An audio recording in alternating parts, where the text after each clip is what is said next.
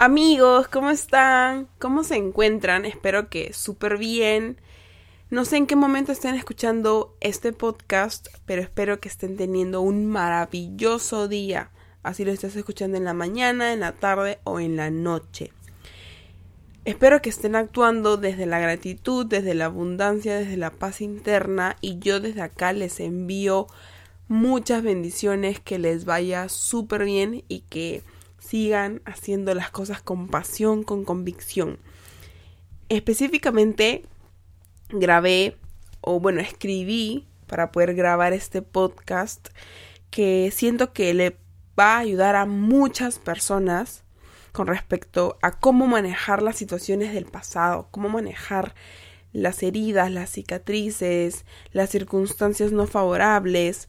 El título de este podcast es las heridas del pasado que te marcan por completo. Tienes que soltarlas ya. Tenemos que soltarlas ya.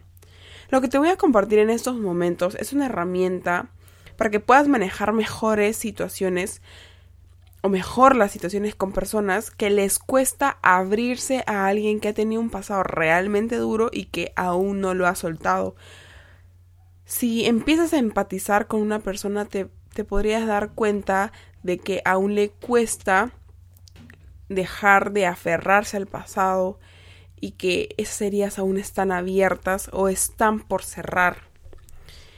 Todas las personas tenemos un pasado que no se puede evitar ni ocultar ni mucho menos ignorar. Cuando una persona ha vivido experiencias que las han marcado por completo, toman una decisión de ya no abrirse más a la posibilidad de vivir alguna experiencia o situación que las expongan a algo traumático como vivieron en algún momento. Quiero resaltar la importancia de empezar a preocuparnos por la situación en la que nos encontramos, porque la actitud que se tiene perjudica a los demás, podría perjudicar a alguien, no sabemos quién. ¿Y de qué manera? Con las palabras, con las formas de responder, se hieren los sentimientos de las personas que te rodean, la forma en que te comunicas, la manera en que te expresas, etc. No sabemos con qué tipo de personas nos estamos relacionando hasta que los conocemos. Pocos saben la responsabilidad efectiva que se debe de tener en las relaciones. Muy pocos le dan la debida importancia. Entonces, quiero que sepan algo.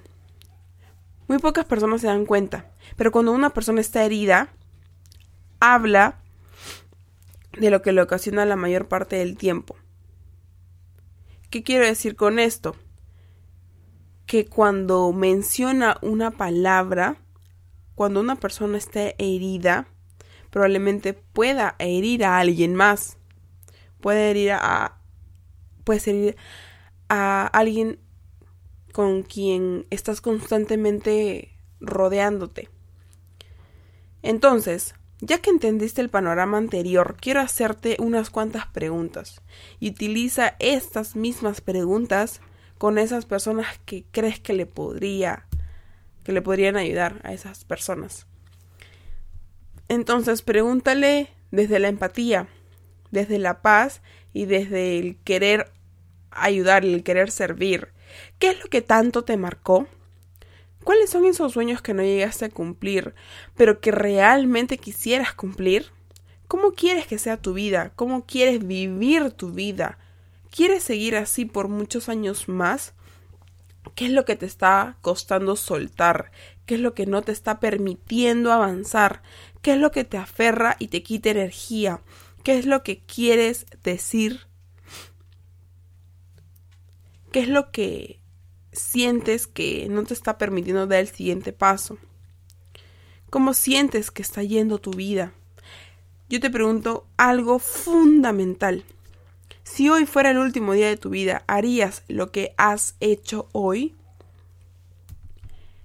Identificar qué cosas nos marcaron para poder empezar a trabajarlas, para poder empezar a cerrar esas heridas para poder llegar a nuestro siguiente nivel es un trabajo bastante complicado pero necesario para poder trascender en el mundo. Porque tú te imaginas una persona que le cuesta aún soltar el pasado, dejar de, de pensar en que todo el mundo le va a hacer daño, si sigue viviendo con ese patrón, probablemente su vida no sea tan como esa persona quisiera que sea su vida. Su vida no sea tan alegre porque la actitud que tiene va a ser muy pesimista porque probablemente podría estar en modo víctima. Entonces, yo quiero decirte algo, solo podemos ayudar a quien quiere ser ayudado. Entonces, si tú tienes la iniciativa de empezar a trabajar con esa persona simplemente porque la estimas, porque quieres algo mejor para ella o para él, hazlo. Pero si esa persona se rehúsa a tomar tu ayuda, a tomar lo que tú le estás brindando, entonces tienes que dar un paso al costado. Tienes que tener postura. Tienes que ser firme con lo que tú quieres hacer, determinado, determinada. Y si esa persona no quiere, pues, ok, muchas gracias, te estimo mucho, te amo mucho, pero, pero no puedo seguir contigo porque tu actitud me perjudica. Tus pensamientos, tu forma de expresarte me, me, perjudica. Yo necesito rodearme de personas que realmente estén dispuestas a aprender, que, que quieran continuar a pesar de, de, las dificultades de la vida, que quieran sanar, cerrar esas heridas. Entonces, yo te he compartido esta reflexión para que tú puedas compartirla con alguien más, porque si estamos en esta vida es para cumplir un propósito y es tu responsabilidad reconocer cuál es ese propósito que tienes en esta vida, porque nosotros no hemos venido aquí para simplemente existir. Entonces, yo te agradezco por haberte quedado hasta esta parte del podcast. Te envío mucho amor, te envío mucha paz y te envío esa buena energía para que puedas llegar a encontrar esas respuestas que tanto estás esperando. Pídele al universo y no sé si creas en Dios, pídele a Dios si es que tú crees en Él. Cuídate mucho y ya sabes dónde puedes encontrarme en todas las redes sociales. Estoy como Grecia Ordóñez. Puedes escribirme si es que necesitas alguna ayuda, alguna orientación. Espero que te haya aportado valor.